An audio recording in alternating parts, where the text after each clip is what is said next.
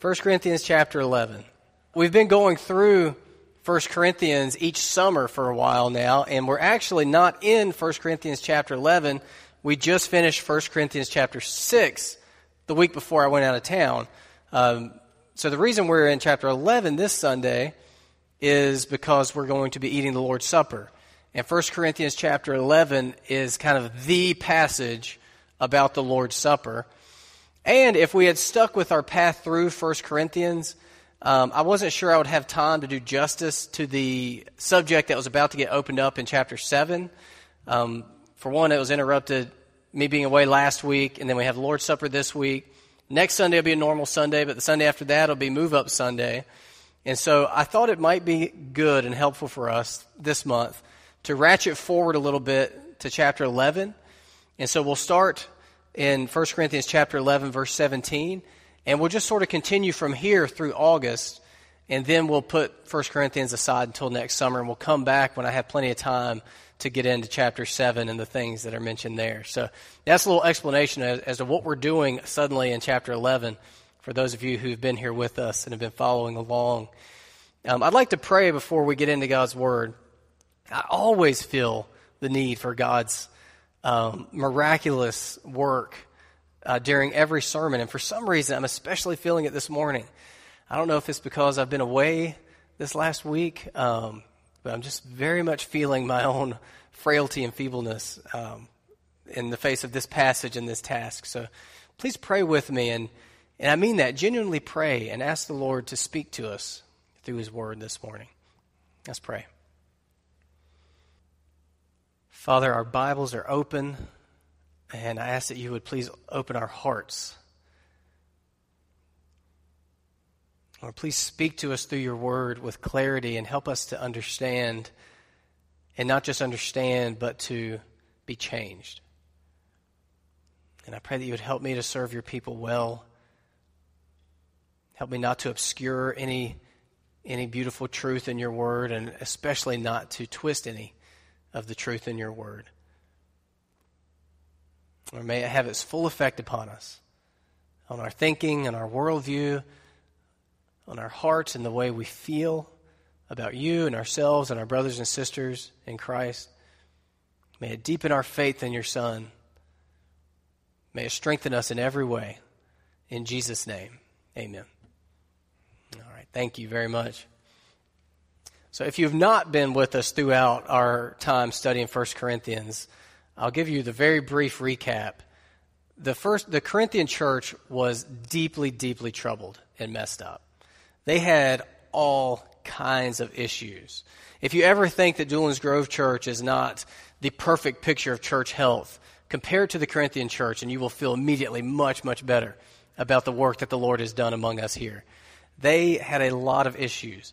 There was a lot of divisions within the church and factions uh, for various reasons. There was a lot of arrogance in the church. Uh, there was a lot of immorality in the church, openly lived immorality that the church embraced and even boasted about and celebrated. Uh, when they had trouble with each other, they took the trouble to, to pagan uh, legal courts rather than dealing with them as brothers and sisters in Christ. Uh, they had a lot of issues, and today we're jumping over some issues related to marriage and uh, how women are involved in church. Um, these are things that I'm looking forward to talking about, but it's going to have to wait. Now we're going to get to the issues they have with the Lord's Supper.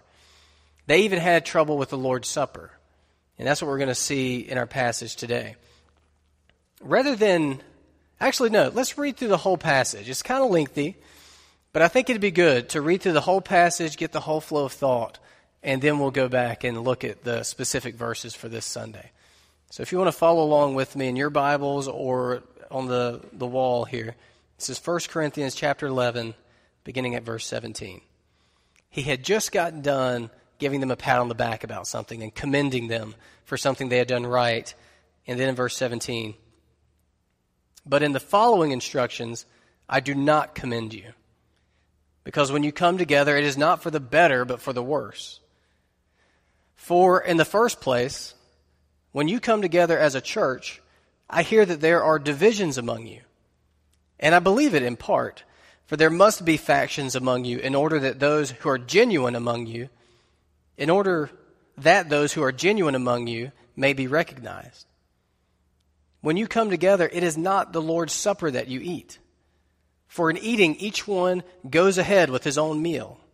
One goes hungry, another gets drunk. What? Do you not have houses to eat and drink in? Or do you despise the church of God and humiliate those who have nothing? What shall I say to you? Shall I commend you in this? No, I will not. For I received from the Lord what I also delivered to you that the Lord Jesus, on the night when he was betrayed, took bread, and when he had given thanks, he broke it, and said, This is my body, which is for you. Do this in remembrance of me. In the same way, also, he took the cup after supper, saying, This cup is the new covenant in my blood. Do this as often as you drink it, in remembrance of me. For as often as you eat this bread and drink the cup, you proclaim the Lord's death until he comes. Whoever, therefore, eats the bread or drinks the cup of the Lord in an unworthy manner will be guilty concerning the body and blood of the Lord. Let a person examine himself, then, and so eat of the, of the bread and drink of the cup. For anyone who eats and drinks without discerning the body eats and drinks judgment on himself. That is why many of you are weak and ill, and some have died. But if we judged ourselves truly, we would not be judged. But when we are judged by the Lord, we are disciplined, so that we may not be condemned along with the world. So then, my brothers, when you come together to eat, wait for one another. If anyone is hungry, let him eat at home, so that when you come together, it will not be for judgment. About the other things, I will give directions when I come. So there you have the full train of thought. They were ruining the Lord's Supper. Now, I want you to picture them having the Lord's Supper, and I don't want you to picture what it looks like when we have the Lord's Supper.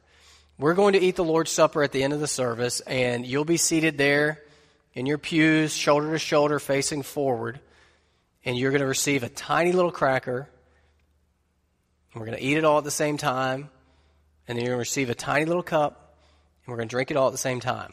Okay, that's going to happen. That's not how it looked when the Corinthians had the Lord's Supper.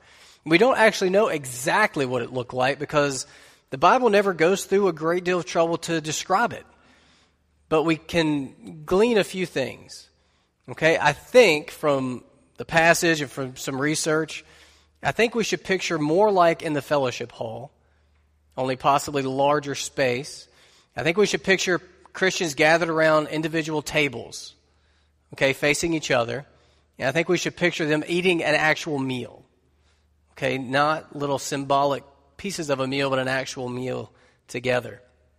Some people, you know, the people that are experts on these things estimate there may have been around 100 people in the Corinthian church at this time. So a little larger than our group, um, all together eating a meal around tables. That's what you should have in your minds, uh, not the more ceremonial, formal way that we go about it right now. Um, so, with that in mind, look back at verse 20 through 21. Let's start to get a glimpse, get a bit of an understanding of what the problem is here. When you come together, it is not the Lord's Supper that you eat. For in eating, each one goes ahead with his own meal. One goes hungry, another gets drunk. What seems to be happening here is that in the Corinthian church, you have the wealthy believers and you have the poor believers. The wealthy believers able to get there at their leisure, able to get started before the poor believers are able to get there.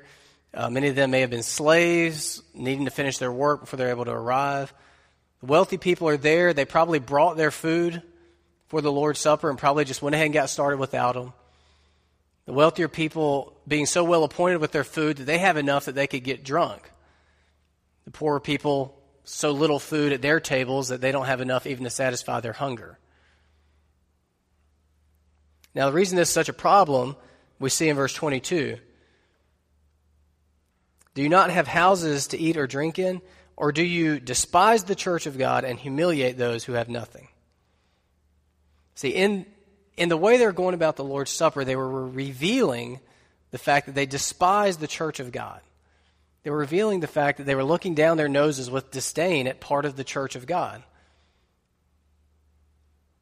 And the result was a humiliation of those who had nothing.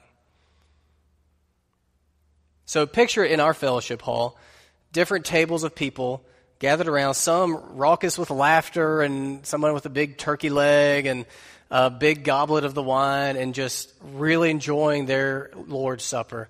And right beside them, a table of a table of people who perhaps some of which were slaves of the people at the rich table, with very little or nothing, feeling left out and humiliated. That seems to be the image that we get from this passage. It revealed their disdain for those with less in the church, and it resulted in humiliation of those with less in the church. And it was ruining the Lord's Supper. In fact, Paul says you're not even eating the Lord's Supper. What you're doing is not the Lord's Supper. just because you have bread and wine or something that looks like wine does not make it the Lord's Supper. just the fact that you're in a little bit going to have a little cracker does not necessarily guarantee that you are eating the Lord's Supper. I remember years ago, I think it was Will, but I might be wrong. It might have been Andrew Jameson. Um, before after youth, we were in the kitchen and they were thirsty and they grabbed grape juice out of the refrigerator and poured it in a cup and swigged it back. And I said, I think that was our communion juice for this coming Sunday. And of course, I made fun of them endlessly about it, whoever it was, it didn't matter. But in that moment, did they mistakenly eat the Lord's Supper? No, he was just drinking some juice. Often that's all we're doing is just drinking some juice or eating a little cracker. What they were doing was not the Lord's Supper. Now, when he uses the word, the phrase, the Lord's Supper in verse 20, it's not like a technical term. The church didn't call it the Lord's Supper like we do, it wasn't a technical term. Uh, in fact, this might have been the first time it was used in reference to this meal. What Paul is doing is he's highlighting the fact that the supper you're eating doesn't belong to the Lord. He's not the host of the supper you're eating. On the contrary, he goes on in verse 21 For in eating, each one goes ahead with his own meal, his own supper. So you're not eating the Lord's supper, you're eating your own supper. The Lord is not the host of what you're doing, you're the host of your own little party here.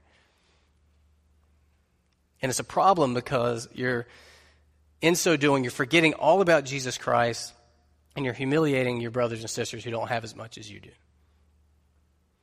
So, because they were not humbly loving one another, they were not even really eating the Lord's Supper. As we look at this passage with fresh eyes, because I know I read verses 23 through 26 every time we eat the Lord's Supper, but we never really read the passages before and after it. It's kind of surprising, isn't it? To look at it with fresh eyes. This is the passage about the Lord's Supper. And it comes sandwiched in a correction to a selfish church. And it comes mainly with the idea of our horizontal relationship with one another being the problem with the way they participated in the Lord's Supper. Humble love for the church, it turns out, is essential to properly eating the Lord's Supper. Humble love for the church is central to what the Lord's Supper means. And when we do it, or at least the way I grew up doing it, it's a very private, sacred, vertical time. And though we're seated near each other, I'm in my personal prayer zone with the Lord. You're, you do your thing, I am doing my thing. And there definitely is this vertical element to the Lord's Supper. But isn't it a little surprising how, if we don't get the horizontal element right, it ruins it all? How I can be really, you know, praying and meditating on Scripture during these moments when we pass the crackers and the wine, but if I am not humbly loving my brothers and sisters in Christ, I'm not even eating the Lord's Supper. It's completely ruined.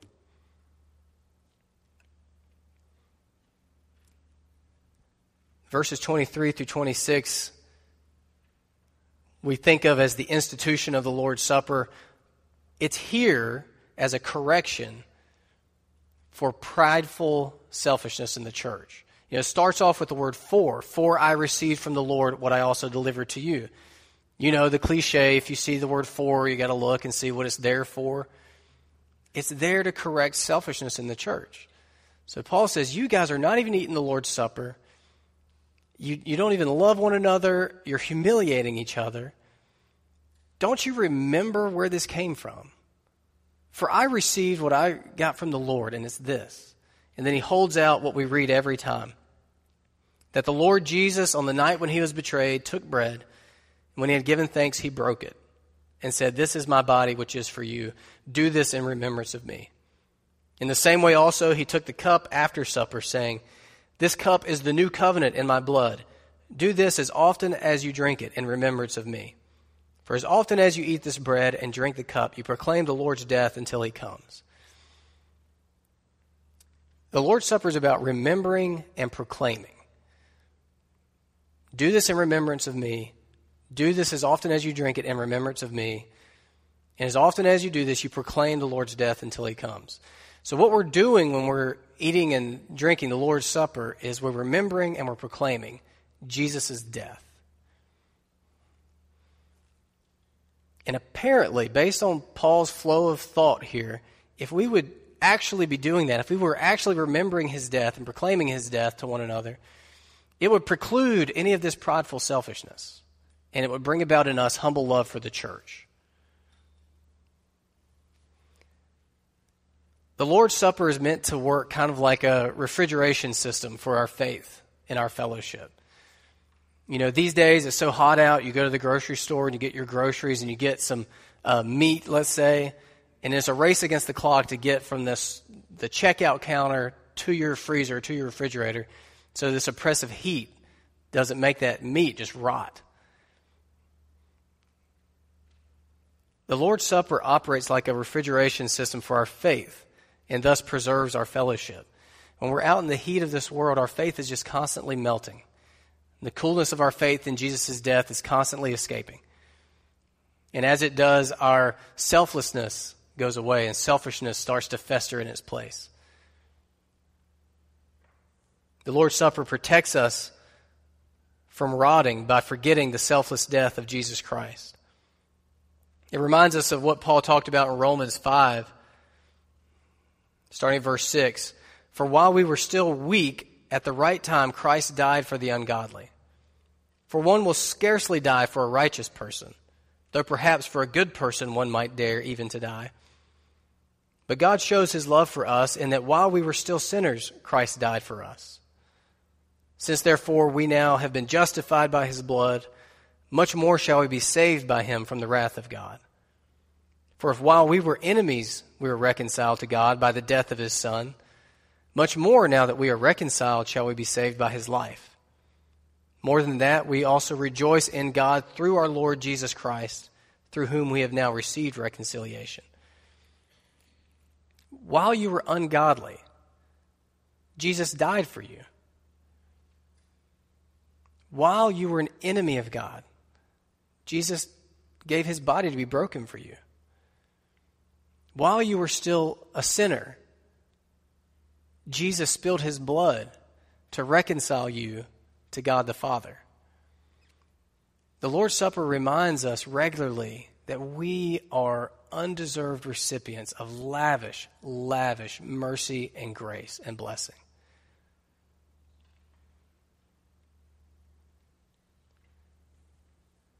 There's nothing so humbly, so humbling as receiving undeserved mercy and grace and blessing. It's humbling to receive blessings that we do deserve. It's especially humbling to receive blessings that we don't deserve. You know, we have a deacons fund, and it's here so that we can help people who have trouble paying bills, have trouble making ends meet. We all contribute to it when we can contribute to it, and it's there for us whenever any one of us needs it. That way, we take care of each other, and it's part of our fellowship. The biggest hurdle we have often in helping people with the deacons fund is that none of us wants to receive it. Everybody loves to give to it, nobody wants to be the recipient of it. And often I think a lot of what is behind that is pride. You know, it feels good to give and help someone else, but we don't want to be needy. We don't want to be the one that needs to receive help. Well, we all very likely will one day be in that position. That's just one small example of how humbling it is to receive, to receive blessing. Now, can you imagine if you were someone who actively preached hatred against our church and actively vandalized our church and worked against us, and we still came and helped you with the Deacon's Fund and saved you when you were in financial trouble? How humbling that would be. That's more the picture of what we receive in Christ. We were actively against God, and He sent His Son, Jesus Christ, to die for us. Now, imagine that that just happened yesterday. Imagine that He just died for you yesterday. Brutal, bloody death on the cross for you. And you received that death and received forgiveness through it and reconciliation with God through it, even though you know you don't deserve it because of your sin. Now, how can you then today look down your nose at anybody else in arrogant disdain? It's just not possible. The two are too contradictory. Receiving the grace of God through Jesus and then withholding love from brothers and sisters in Christ. It can't be. It can't go together at the same time. Yeah, I love the picture of this, imagining possibly, maybe even probably, owners and slaves sitting, sitting around the same table together, partaking of the Lord's Supper. Can you imagine that? It's kind of like your boss and employee relationship, but more so, united together around the one bread and the one cup of Jesus Christ. The Lord's Supper fills us with divine mercy and grace potent enough to dissolve every dividing wall until the end when a united people from every tribe, tongue, and nation emerge in the kingdom. This is why we can never allow division in the church. We can never embrace uh, segmentation of the church. In their case, it was financial. Often in the modern American church, uh, it can still be financial. Maybe it's more racial or cultural or even preferential. I mean, we'll, we'll divide up just based on music preference and not worship beside each other. The blood of Jesus Christ, the body of Jesus Christ, brings diverse people together in humble, loving unity. Now, there's a lot of discussion about how to go about eating the Lord's Supper. You know, you know how we do it. Uh, sometimes we do it differently, where people come forward and take a piece off of a of bread and, and dip it into the juice, and we do it like that sometimes. Some churches do it more like I described in a fellowship hall around tables. Um, there's a lot of discussion about the right way to do the Lord's Supper. And the reason there's a lot of discussion about it is because the Bible just doesn't get real precise about exactly how to do it. The point is to do it and to do it remembering Jesus Christ. I think the way we do it is perfectly fine.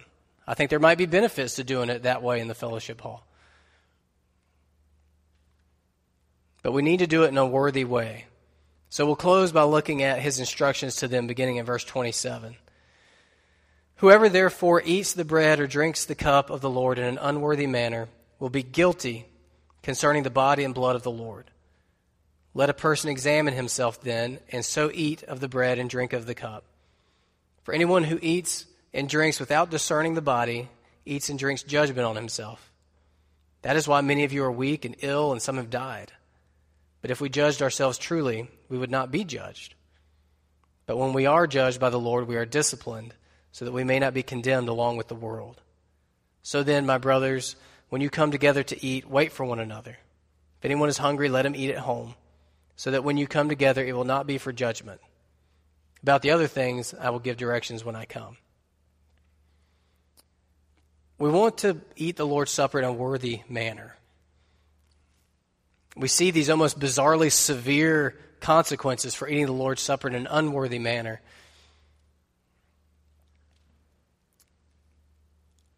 And here I feel I need to correct uh, an impression that I have probably given you in the past regarding the Lord's Supper. I think I have often approached it and perhaps led you to approach it with a sort of self examination that um, may be a little off base.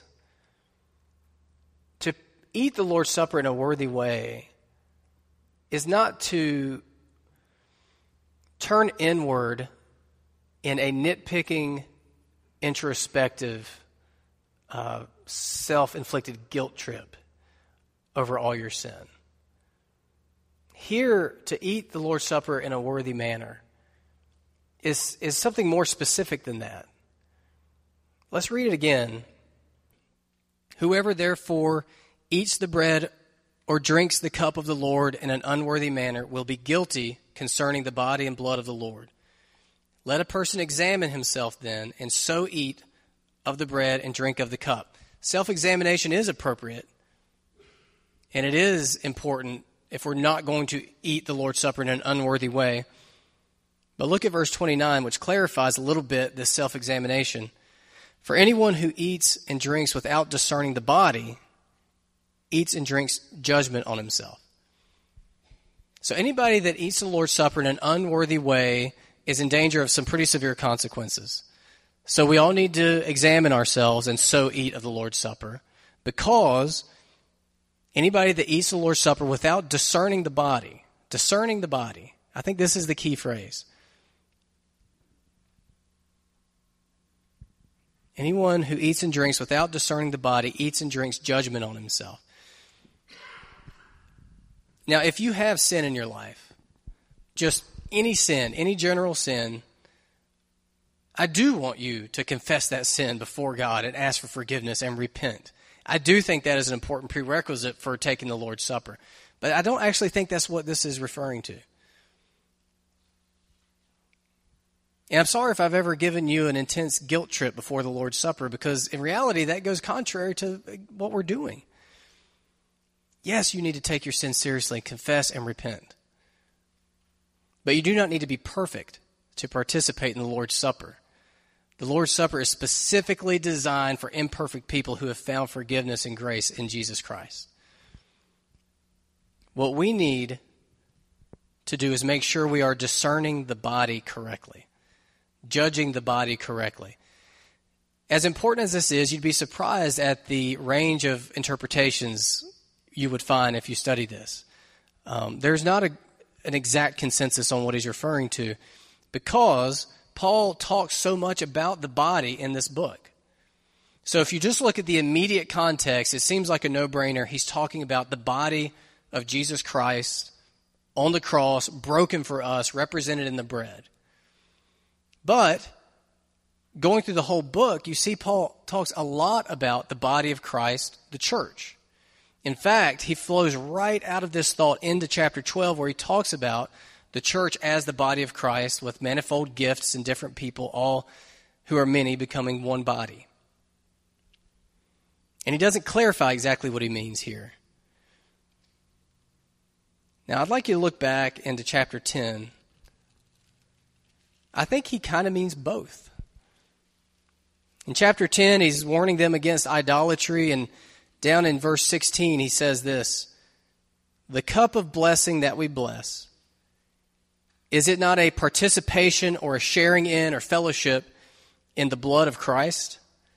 The bread that we break, is it not a participation or sharing or fellowship in the body of Christ?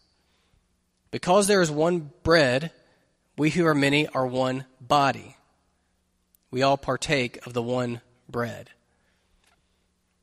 See, the issue he's trying to correct in the Corinthian church is that they were missing the reality about Jesus' broken body, and they were missing the reality that his broken body makes us one body, even if we seem very different from one another. Even if, if you're an owner and he's a slave, in Jesus Christ, that doesn't matter. You're one body with all other believers.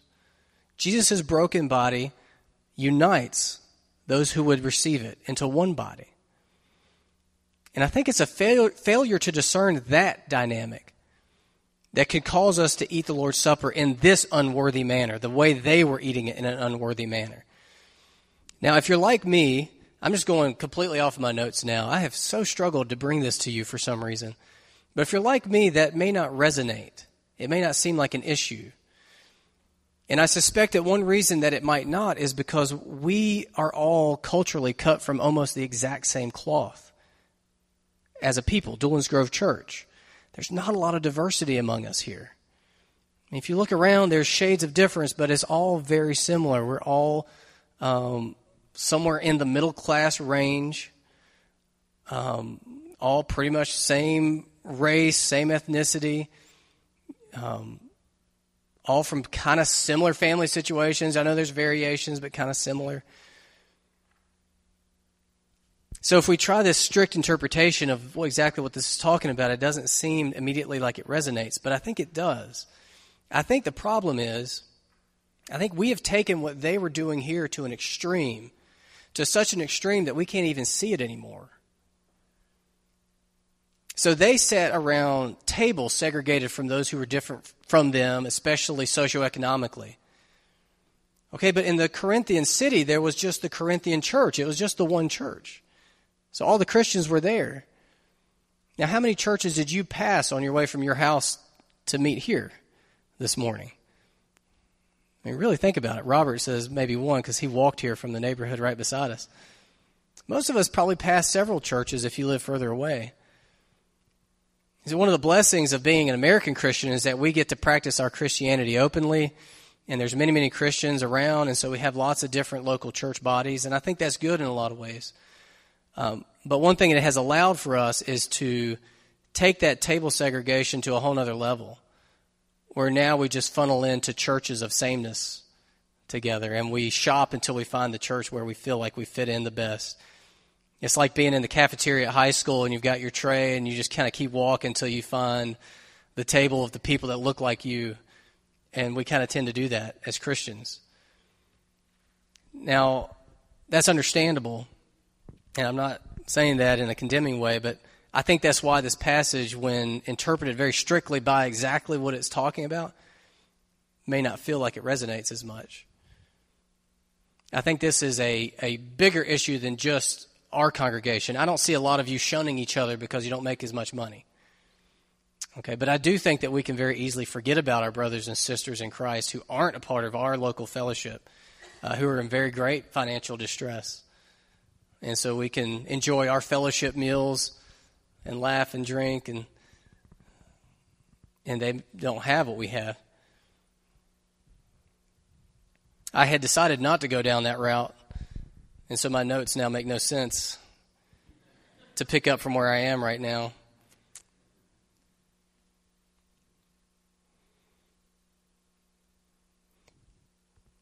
This is one reason to hesitate about the movement to create various subculture churches. I don't, this is why I didn't want to go down this road, but here I am. And we prayed about this together, so I have to trust that. Um,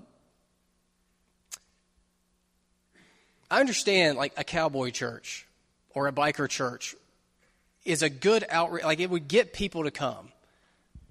And there's benefit there for, for sure. And I've met a preacher from a cowboy church, and he seemed great. I mean, he's a brother in Christ for sure. But why? Why do we have to separate by subcultures? Isn't the glory of Christ the fact that it brings us all, the diversity of us all together? I mean, what if, what if we genuinely went out there and evangelized? Just the people around us in our spheres, at work, and the grocery line, and that whole rich diversity of people is what we started to see come to Christ and get baptized into our church. And our church just began to look more and more diverse with all the different kinds of people that are drawn to the glory of God through the goodness of Jesus Christ. Wouldn't that be beautiful and lovely and wonderful? And that's every tribe, tongue, and nation is what this is all heading toward. In the kingdom of heaven, it's going to be this beautiful diversity. This is another reason to hesitate at the idea of um, designing worship services for people of specific musical tastes.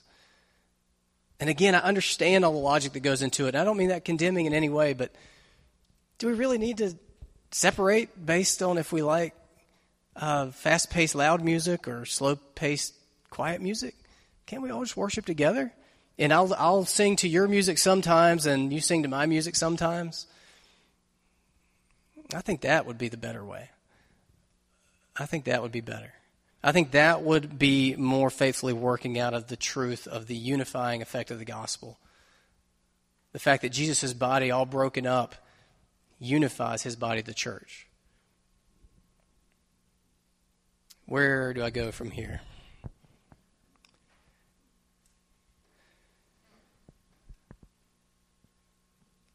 I'll go to 1 John and I'll end on that note before we partake in the Lord's Supper.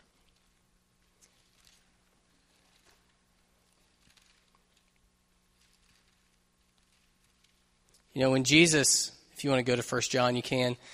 When Jesus was praying in, in John chapter 17, you know, a lot of his prayer was for the unity of the church, that the people who would follow him would become one the same way he was one with the Father. John recorded that, and then John records these words in 1 John. In chapter 2, verses 9 and 10, he says, Whoever says he is in the light and hates his brother is still in darkness. Whoever loves his brother abides in the light, and in him there is no cause for stumbling. And then over in chapter 3, verses 16 through 18, By this we know love, that he laid down his life for us and we ought to lay down our lives for the brothers. If anyone has the world's goods and sees his brother in need, yet closes his heart against him, how does God's love abide in him? Little children, let us not love in word or talk, but in deed and truth. And then one more over in chapter 4, starting at verse 9. In this, the love of God was made manifest among us, that God sent his only Son into the world so that we might live through him. In this is love, not that we have loved God, but that He loved us and sent His Son to be the propitiation for our sins. Propitiation just means He absorbed God's wrath on our behalf. Beloved, if God so loved us, we also ought to love one another. No one has ever seen God. If we love one another, God abides in us, and His love is perfected in us. Before we eat the Lord's Supper together, I just want to remind you through Jesus Christ, we have received God's love and his forgiveness and his grace and mercy. It's not that we loved him first, it's that he loved us first. God wants us to receive all that and all the full blessings of it. And if we will, we will necessarily then begin to transmit that same love to others. In the church, outside of the church, we will be loving people. And so if you are here and you have an unloving spirit about you for some reason, if there's somebody in this fellowship, especially, that you have a grudge against, that you just can't let it go, somebody you've not forgiven, um, somebody that you look down on and gossip about, whatever it may be, don't partake, partake in the Lord's Supper until you repent of that. It's totally contradictory to partake in the Lord's Supper while being unloving toward our brothers and sisters in Christ. So we'll eat the Lord's Supper. Jesus gave his body for us, he gave his blood for us. He established a new covenant between us and God. And so we come together remembering that because of his broken body, we who are many are one body. So I'd like to pray. I appreciate you sitting together. I wanted to be close together for the Lord's Supper today. I'll pray, and then uh, Scott and Tom will serve the bread and the drink. Father, thank you for your word. Lord, I thank you for Jesus Christ. And I just pray that you would straighten out any tangles in our minds about what your word says in regard to the gospel, in regard to the Lord's Supper, in regard to our fellowship as a church. And as we partake of these elements, let us remember Jesus' death for us. Let it be a way of us proclaiming, even to one another, that He died for us. We share in that blessing, we share in that gift. In Jesus' name, amen.